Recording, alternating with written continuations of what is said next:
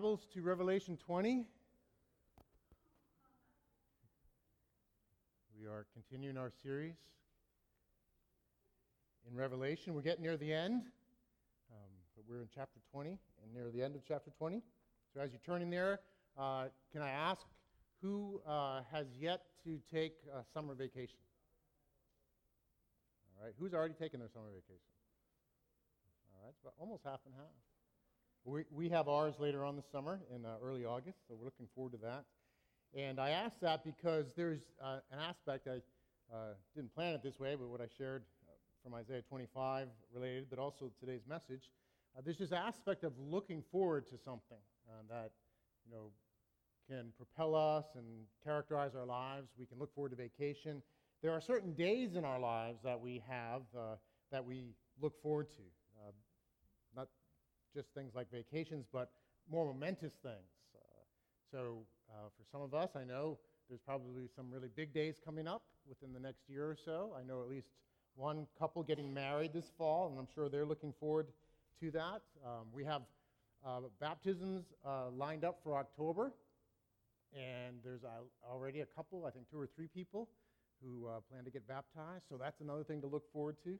Um, we get to celebrate as a family. My, our oldest son is turning 30, um, which is amazing. Uh, he's turning 30.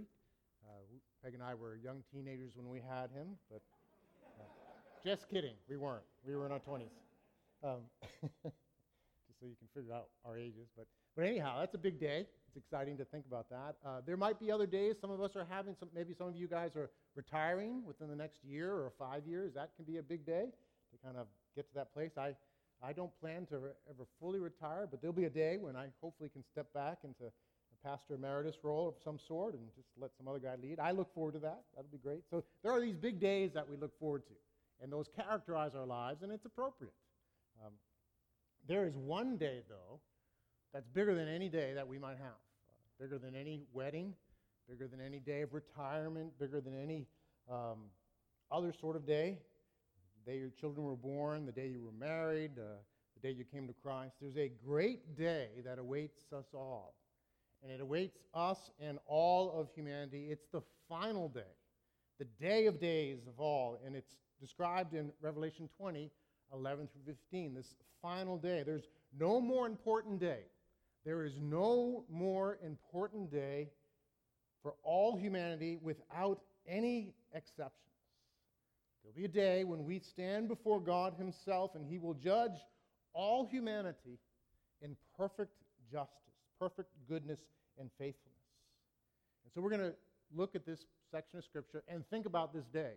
And my prayer is for us that as we consider it, that it would really change our lives, that we would live each day in light of that day, that, that really we would be thunderstruck by this reality of this great day that awaits us all. So uh, we're going to look in Revelation 20. And by the way, uh, these are some excerpts from famous paintings on the final day. Uh, Rubens is the main one. And then I had to put some Michelangelo in there. And I don't necessarily recommend everything he does. Uh, I couldn't use him because he uses mostly nude people. But anyhow, there, there's two uh, great just depictions of people's faces as they face that final day uh, that I had to include. So just some backdrop. it's, it's a day people have thought about. It's a day that we ought to think about. So let's pray and ask God to speak to us. And, and really, I hope it would be your prayer. Lord, would you mark my life with an awareness of this final day that would change me in every way, would change every day. So let's pray and ask Him to do that. Lord, we thank you that uh, not only is this day important, but you've given us in your word everything we need to be ready for this day, to be ready individually and to be used of you to help others be ready. There's no greater day than this day that awaits us. And so I pray, Lord, you'd use me as I teach from this section of Scripture. And for all of us, would you speak to us and would we be changed, Lord, by your word in this way? Would we learn to live every day in light of this final day and all that it means? So help me, Lord, how I need your help and how much you love us. We're grateful for that. So we anticipate your power, oh God, as we proclaim, as I proclaim your word, as we listen would you work, we ask in Christ's name. Amen. Chapter 20, verses 11 through 15. This is uh, the next part of this vision that John is seeing. He's we've already covered. He's seen uh, the demise of Satan, he's seen the victory of the saints, the demise of Satan, the judgment of Satan. And now in chapter 20, verse 11, he says, Then I saw a great white throne, and him who was seated on it. From his presence, earth and sky fled away, and no place was found for them. And I saw the dead, great and small, standing before the throne, and books were opened. Then another book was opened, which is the book of life. And the dead were judged by what was written in the books, according to what they had done. And the sea gave up the dead who were in it. Death and Hades gave up the dead who were in them. And they were judged, each one of them, according to what they had done. Then death and Hades were thrown into the lake of fire. This is the second death, the lake of fire. And if anyone's name was not found written in the book of life, he was thrown into the lake of fire. God's word from Revelation 20, 11 through 15. It's describing the final day, the day of judgment, Judgment Day, as we call it. And I believe it's here in Scripture so that we would learn to live every day in light of this final day where God Himself will judge all humanity with perfect justice. So that serves as our outline as well for this time.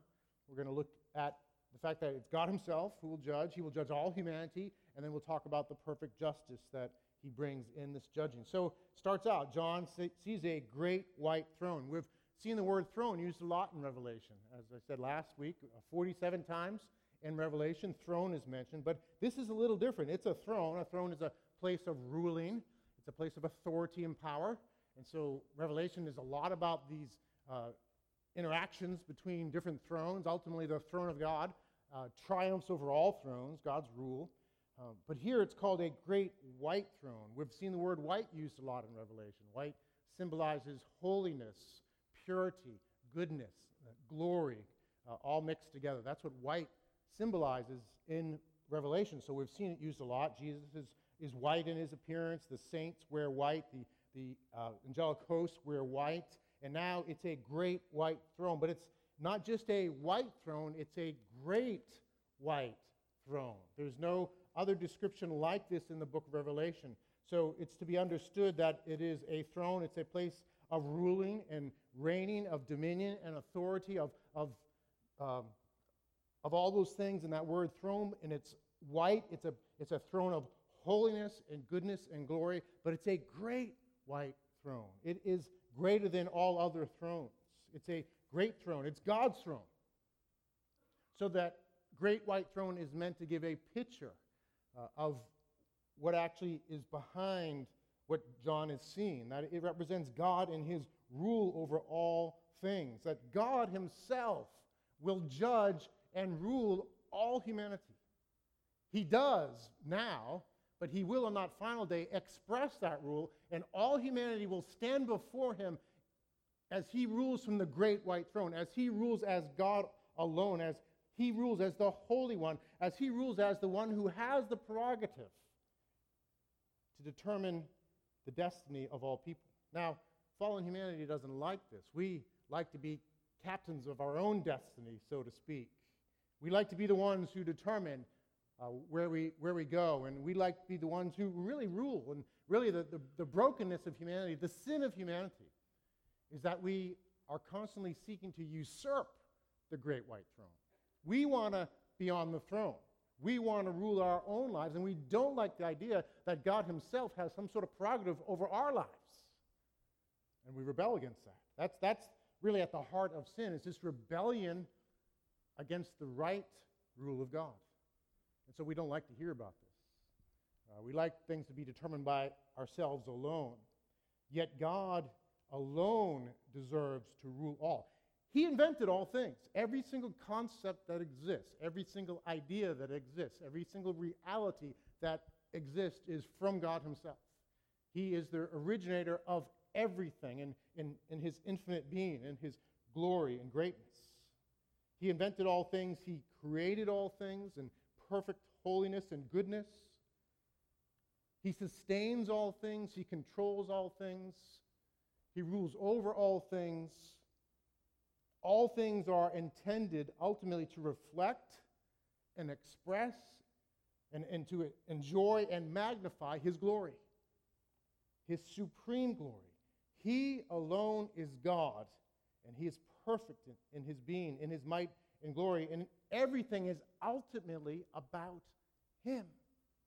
From him and through him and to him are all things. That's the reality of Scripture. That's the reality of existence. That's reality whether we like it or not. And in our own fallen nature, we don't like.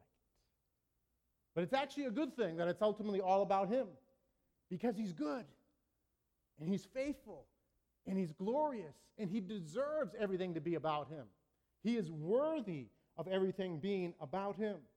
And that's what's behind, these truths are what's behind this great white throne. And in Scripture, we see Him made known in various ways to, uh, to communicate to us that we would understand just how great and holy and worthy and how sovereign He is. And just a, a number of scriptures to touch on briefly. Paul speaks of God this way in 1 Timothy 6. He says, He who is the blessed and only sovereign, the King of kings and Lord of lords, who alone has immortality, who dwells in unapproachable lights, whom no one has ever seen or can see. To him be honor and eternal dominion.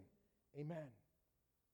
The prophet Isaiah encounters God in the early part of his prophetic ministry, and he says in chapter 6 of Isaiah, In the year that King Uzziah died, I, I saw the Lord sitting upon a throne, high and lifted up, and the train of his robe filled the temple.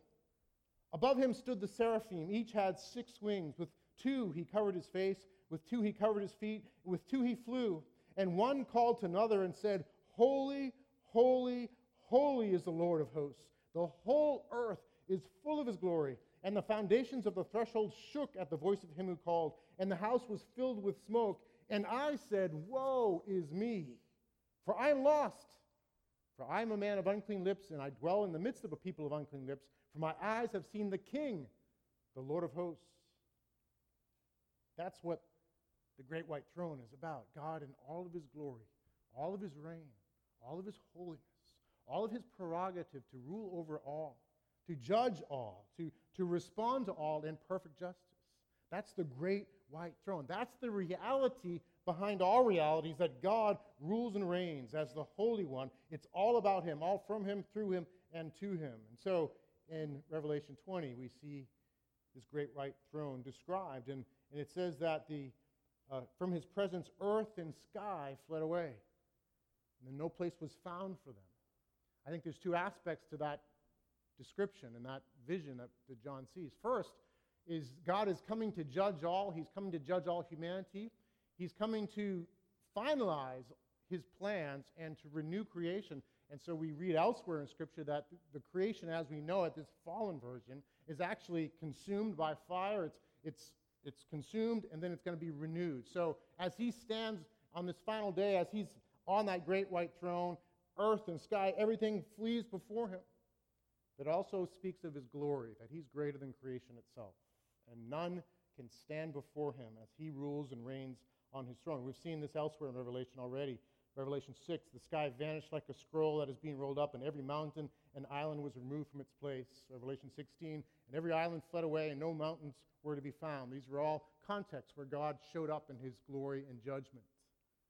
So here we see the final and ultimate experience of that as he rules and reigns. There's, there's just this aspect of the great white throne that's worth just thinking about for a while and letting it hit us. To be actually overwhelmed by the reality of the great white throne, of the fact that it's all about Him, and that we are all accountable to God alone. This reality that is there that we forget, don't we?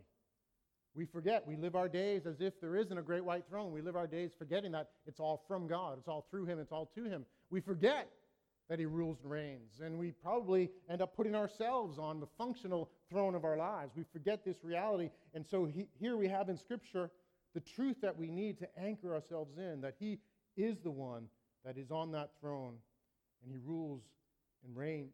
And we should be right, rightly, appropriately intimidated by that.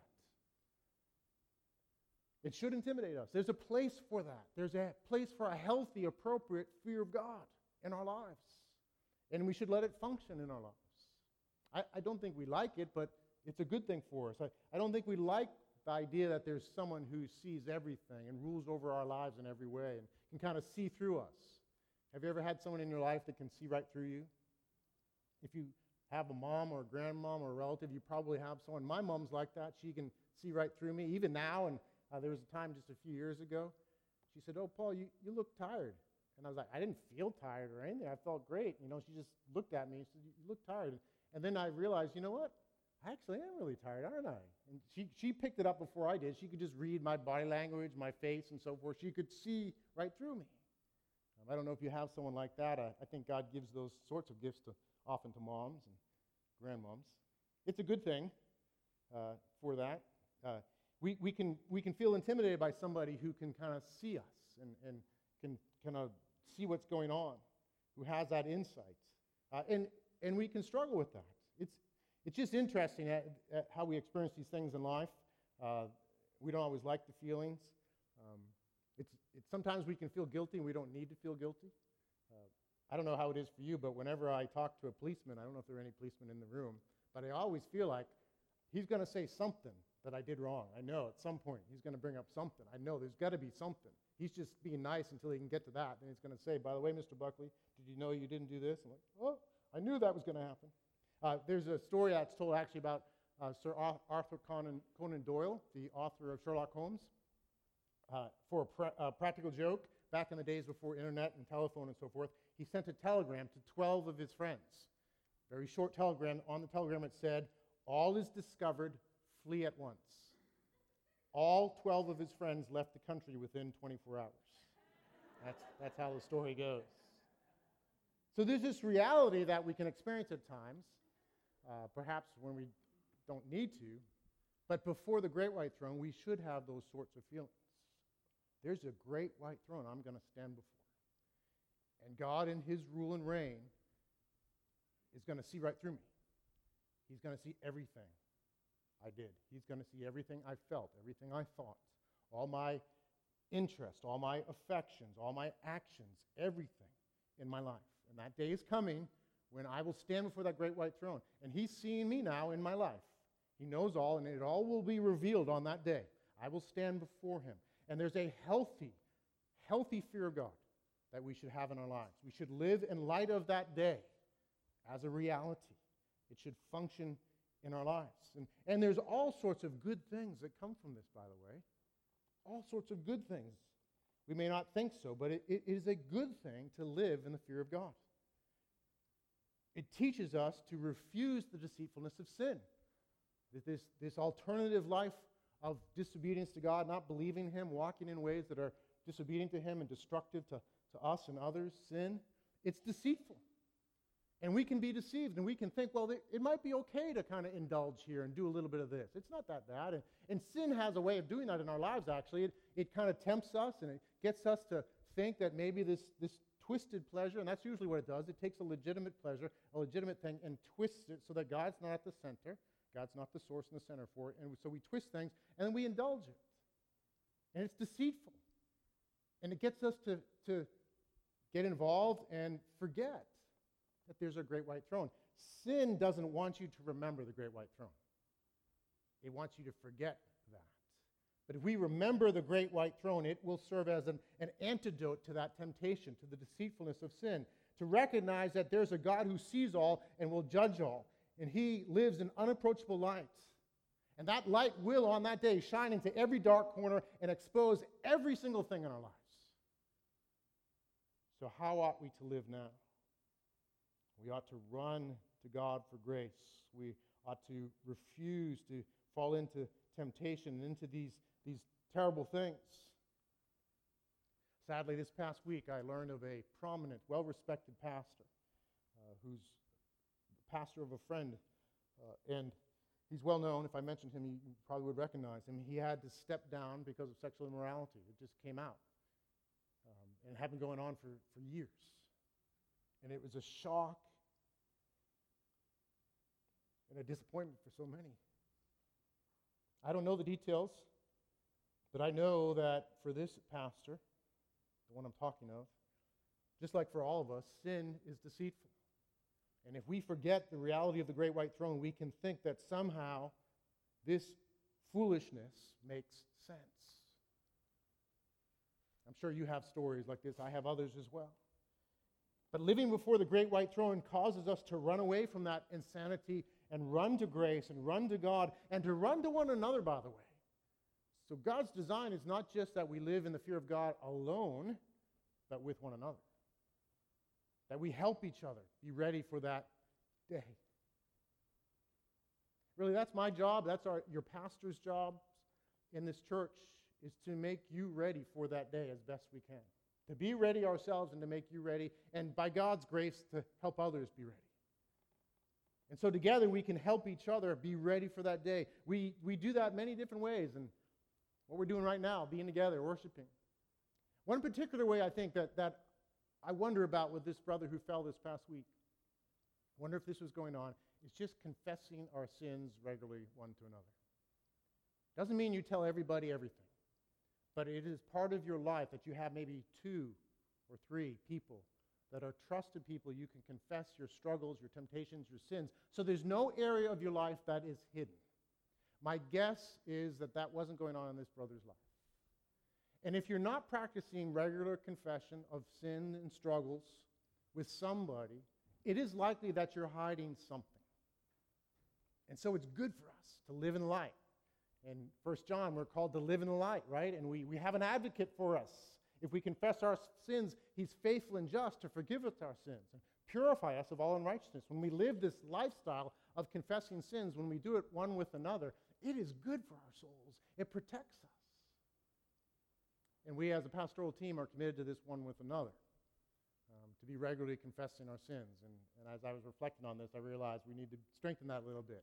But it's been a regular practice for us to do that. And I just want to encourage you it is a healthy way, a helpful way to be ready for that great white throne, to live in the fear of God, to live helping each other, sharing our struggles, praying for each other. And God will use that, I think, to make us ready for that day before this great white throne. God Himself will judge all people. So, the second point I want to talk about that it's all people that are there before the throne. There are no exceptions. All people will stand before Him. We see in verse 12, it says, And I saw the dead, great and small, standing before the throne. And the book and books were open.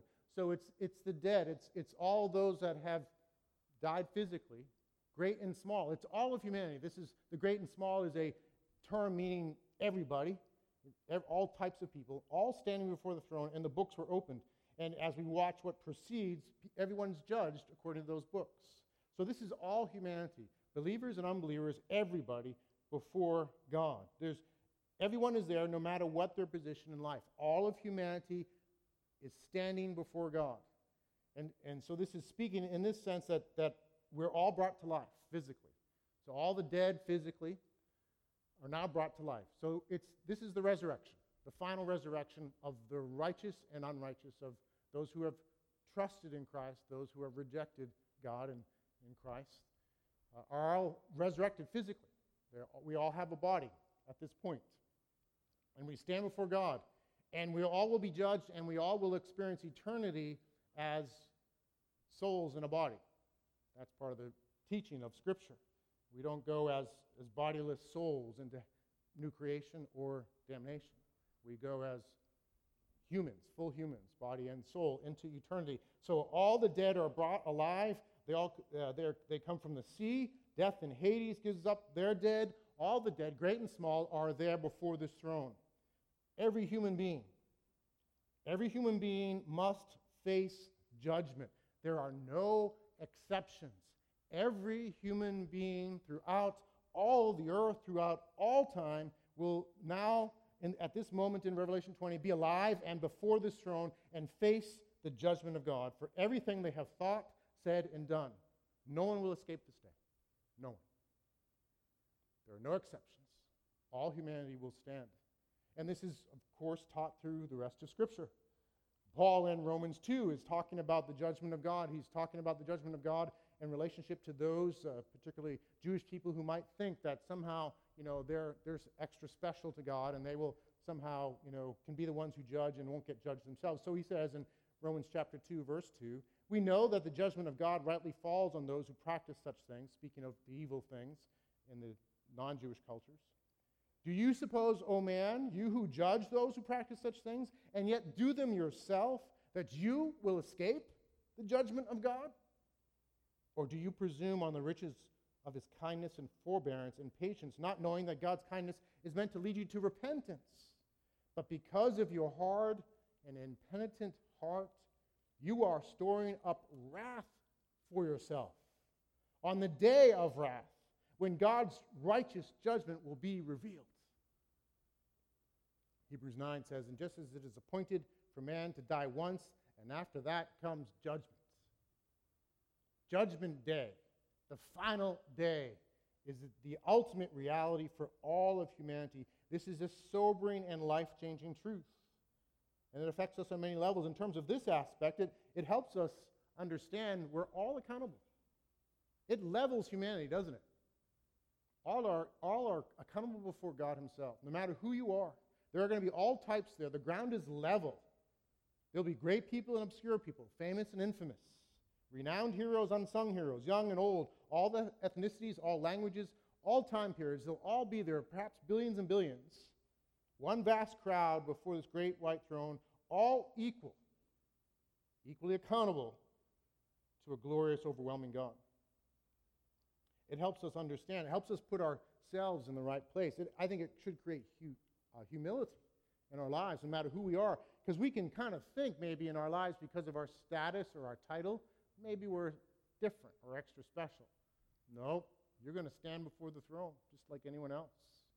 You're going to be judged by God no matter who you are. I, um, I remember a, a trick for public speaking. Um, it's supposed to help you get over nervousness. I've never used this trick, by the way, uh, but I remember hearing about it. And I think it was when I was a kid, when I first, like seventh grade, you have to give your speech in front of an English class. And somebody said, just picture everybody you're speaking to in their underwear. Now, I've never done this, just so you know. I think it would be distracting, not helpful. Um, but supposedly that this, uh, this trick helps you just realize, you know, there's no reason to be intimidated. They're all just people. They're all just human beings. Um, well, I don't suggest that trick necessarily. But on Judgment Day, that's a metaphor. We will all be metaphorically in our underwear before our great and holy God, and there'll be no title you can cling to, no reputation that you can cling to. You must stand before God, along with all of humanity, and be judged by the Holy One. You cannot hide behind anything. He will see through you, He will see every aspect of your lives, and all humanity will be there. And He will judge us with a perfect and eternal justice. Verse 13. Notice how we are judged in verse 13. Universal standard. They were judged, each one of them, according to what they had done. We are all will be judged by what we had done. What we've done in life, the choices we've made, the things we've done, the things we've failed to do as well. And that's not just the actual outward actions, but the inward heart, attitudes, and so forth. We know that because that's how the Lord taught the commandments. They're matters of the heart, not just the hands. And this is throughout Scripture as well, this, this standard of how you live your life, what you do. So 2 Corinthians 5, Paul says, For we must all appear before the judgment seat of Christ, so that each one may receive what is due for what he has done in the body, whether good or evil. Romans 2, related to what we talked about, he will, render, he will render to each one according to his works. To those who by patience and well doing seek for glory and honor and immortality, he will give eternal life.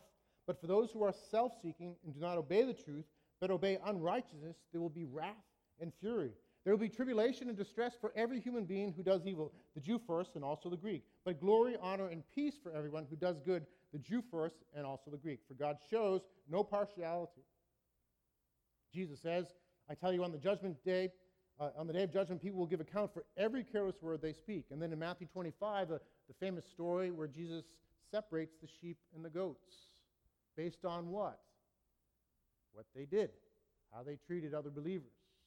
He separates them, and the, the goats go into damnation, the sheep go into eternal life.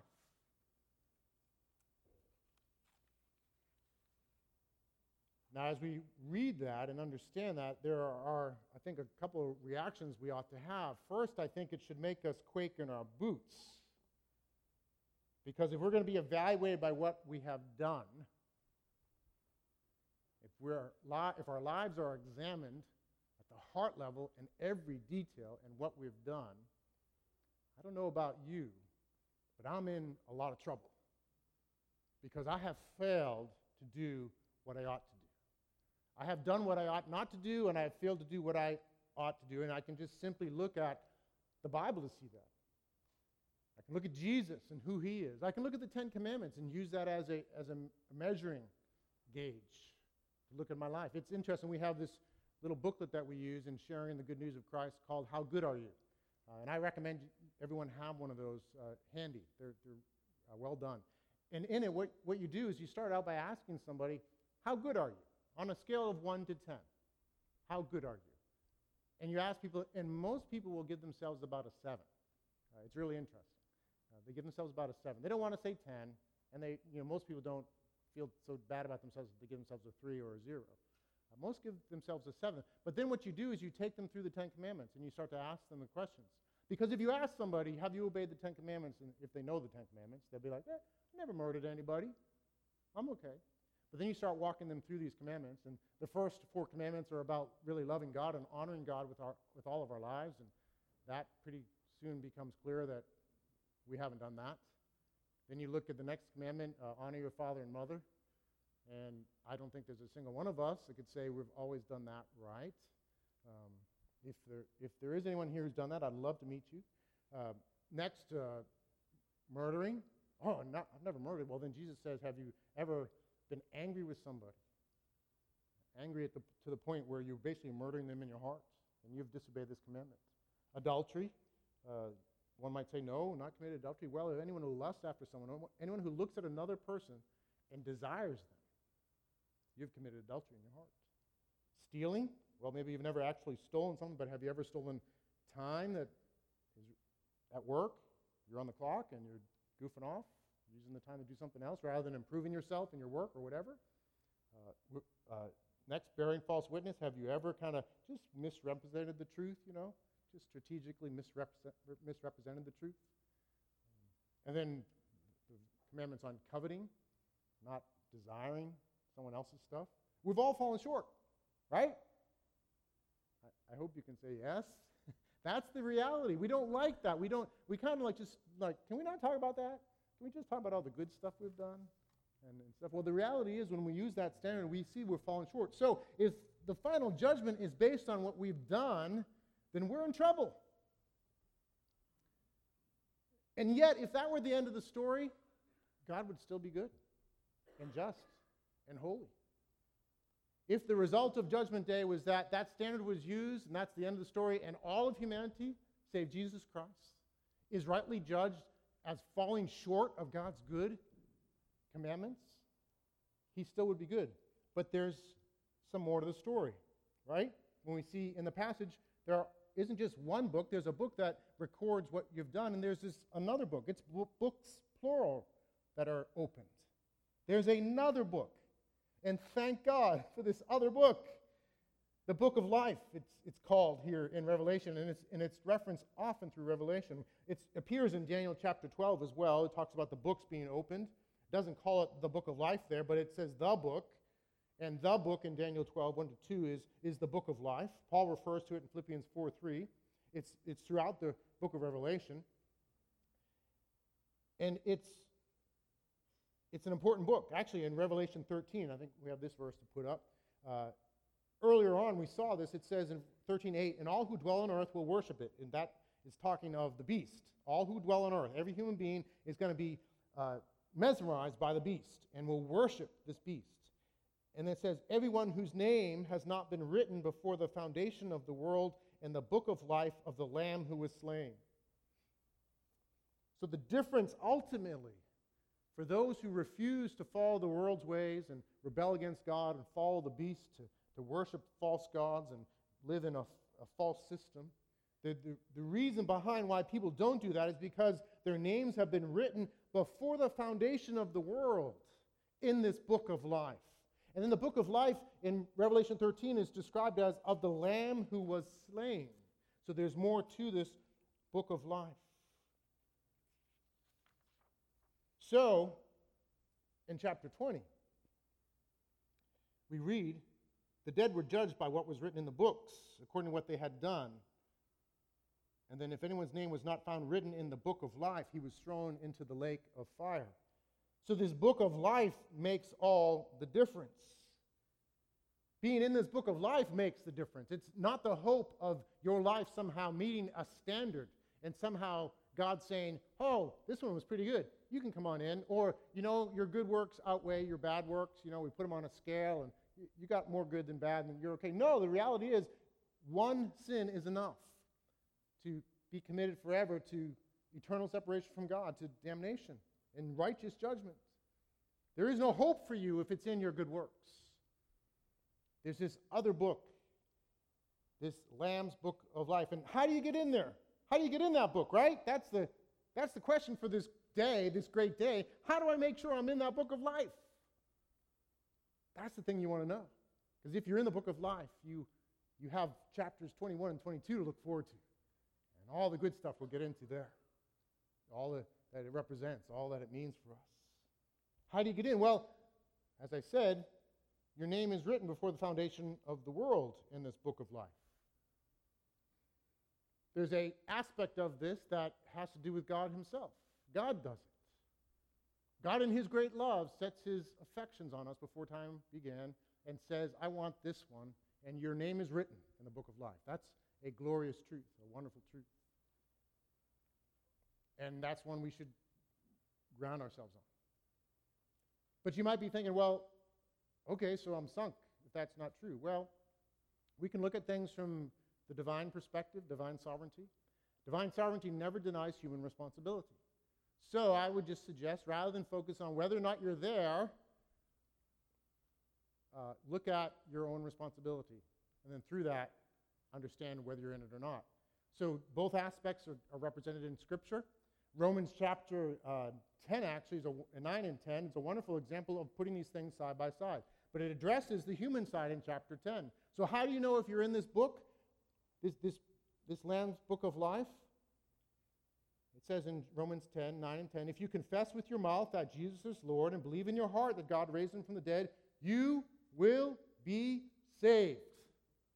Straightforward and simple. If you confess with your mouth that Jesus is Lord and believe in your heart that God raised him from the dead, you will be saved. With a heart one believes and is justified. You are counted righteous through faith, not because of your good works, but because of Christ, through faith. You are justified through faith. For with the, heart one believes and is justified, with the mouth one confesses and is saved. So from the heart flows the mouth. And someone who confesses is genuinely saved. It's straightforward. It's believing and responding to Jesus. This is the Lamb's book of life. It's the Lamb that was slain. Jesus has come for us to rescue us from judgment. When we talk about being saved or salvation, there's a lot of aspects to salvation. Salvation is the, the state of being saved, but, but who do you save? When you save somebody, what's going on? They're in danger, right? If you go to the beach and you, you hear, I had the lifeguard save somebody, you, you immediately know they were drowning, they were in trouble. What is it that we're saved from in Scripture ultimately? Judgment on the final day. Judgment on that day, righteous judgment. We're saved from that through Jesus. Jesus went to the cross to take your judgment, to take my judgment. Amazing. And the amazing offer of the gospel is that Jesus went to the cross as God and man and took your judgment. And if you simply turn away from yourself and sin and to Jesus, put your faith in Him, trust Him, your judgment is paid by Him fully. And there's no more judgment that awaits you. You are forgiven in Him, you are counted righteous in Him. And now He's with you and for you, and He's going to help you live and look like Him more and more. That's the good news. He's the Lamb that was slain, and this book of life is the book of the Lamb that was slain. And it's through believing and trusting and, and speaking that with your mouth. I believe you, Jesus. I trust you, Jesus. That you are saved. That's the good news here. That's the other book. That's the other aspect of what's going on here. That's how you get another book. Now, if you have believed like that, the, the scripture teaches us behind all that is God and his sovereignty, and he actually wrote your name. It's a mystery we don't understand, but he wrote your name before time began. And that is why you have now acted that way. But those are mysteries that are hard to understand. We trust God in that.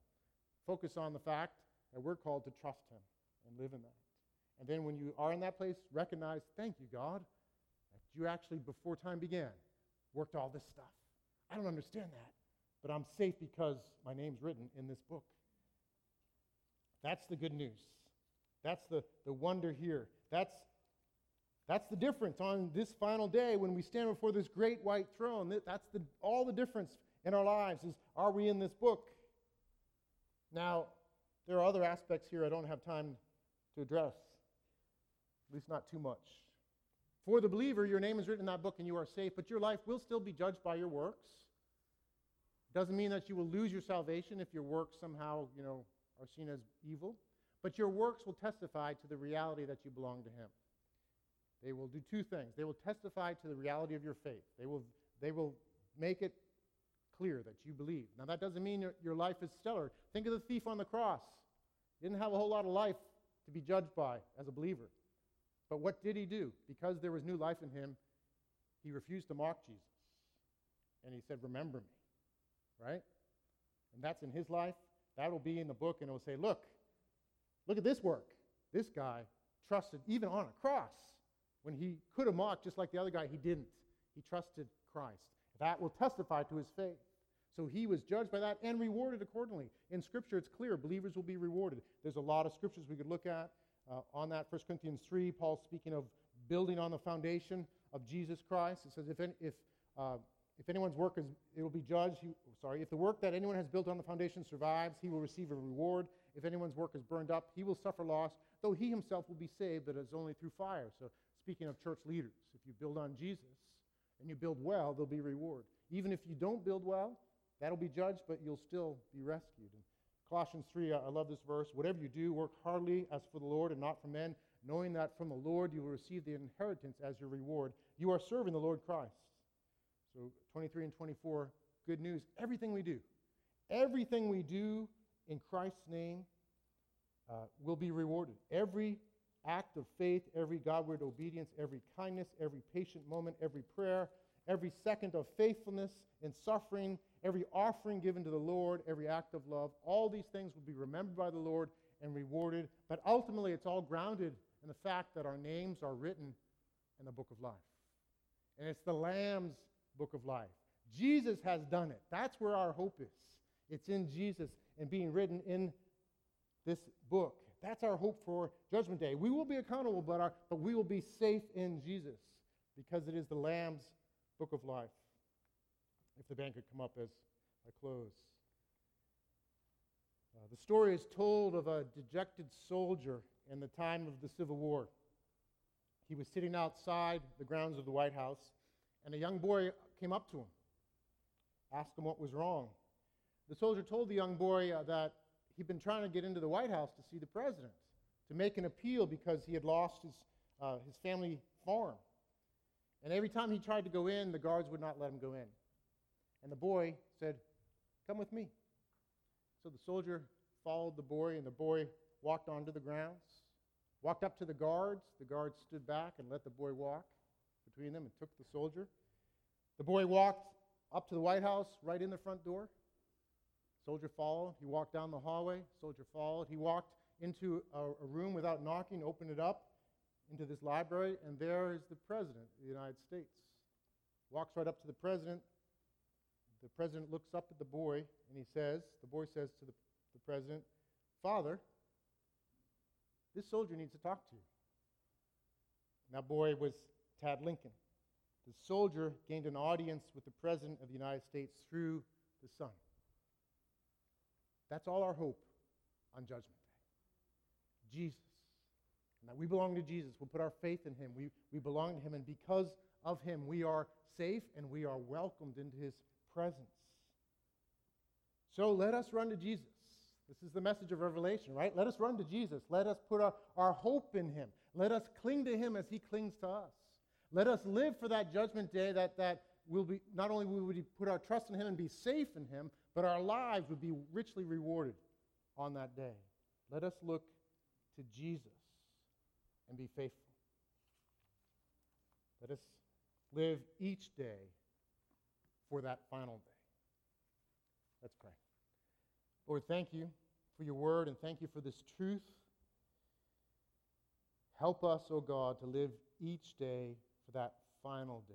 Thank you, Jesus, for the rescue you performed, that in you we are safe. And now, Lord, because of your grace, we can live and be rewarded on that final day. Make us a people who live in you, Jesus, ready for that final day before the great white throne. And use us, O oh God, to tell others about that day and about the good news that they might be ready as well. We ask in Christ's name.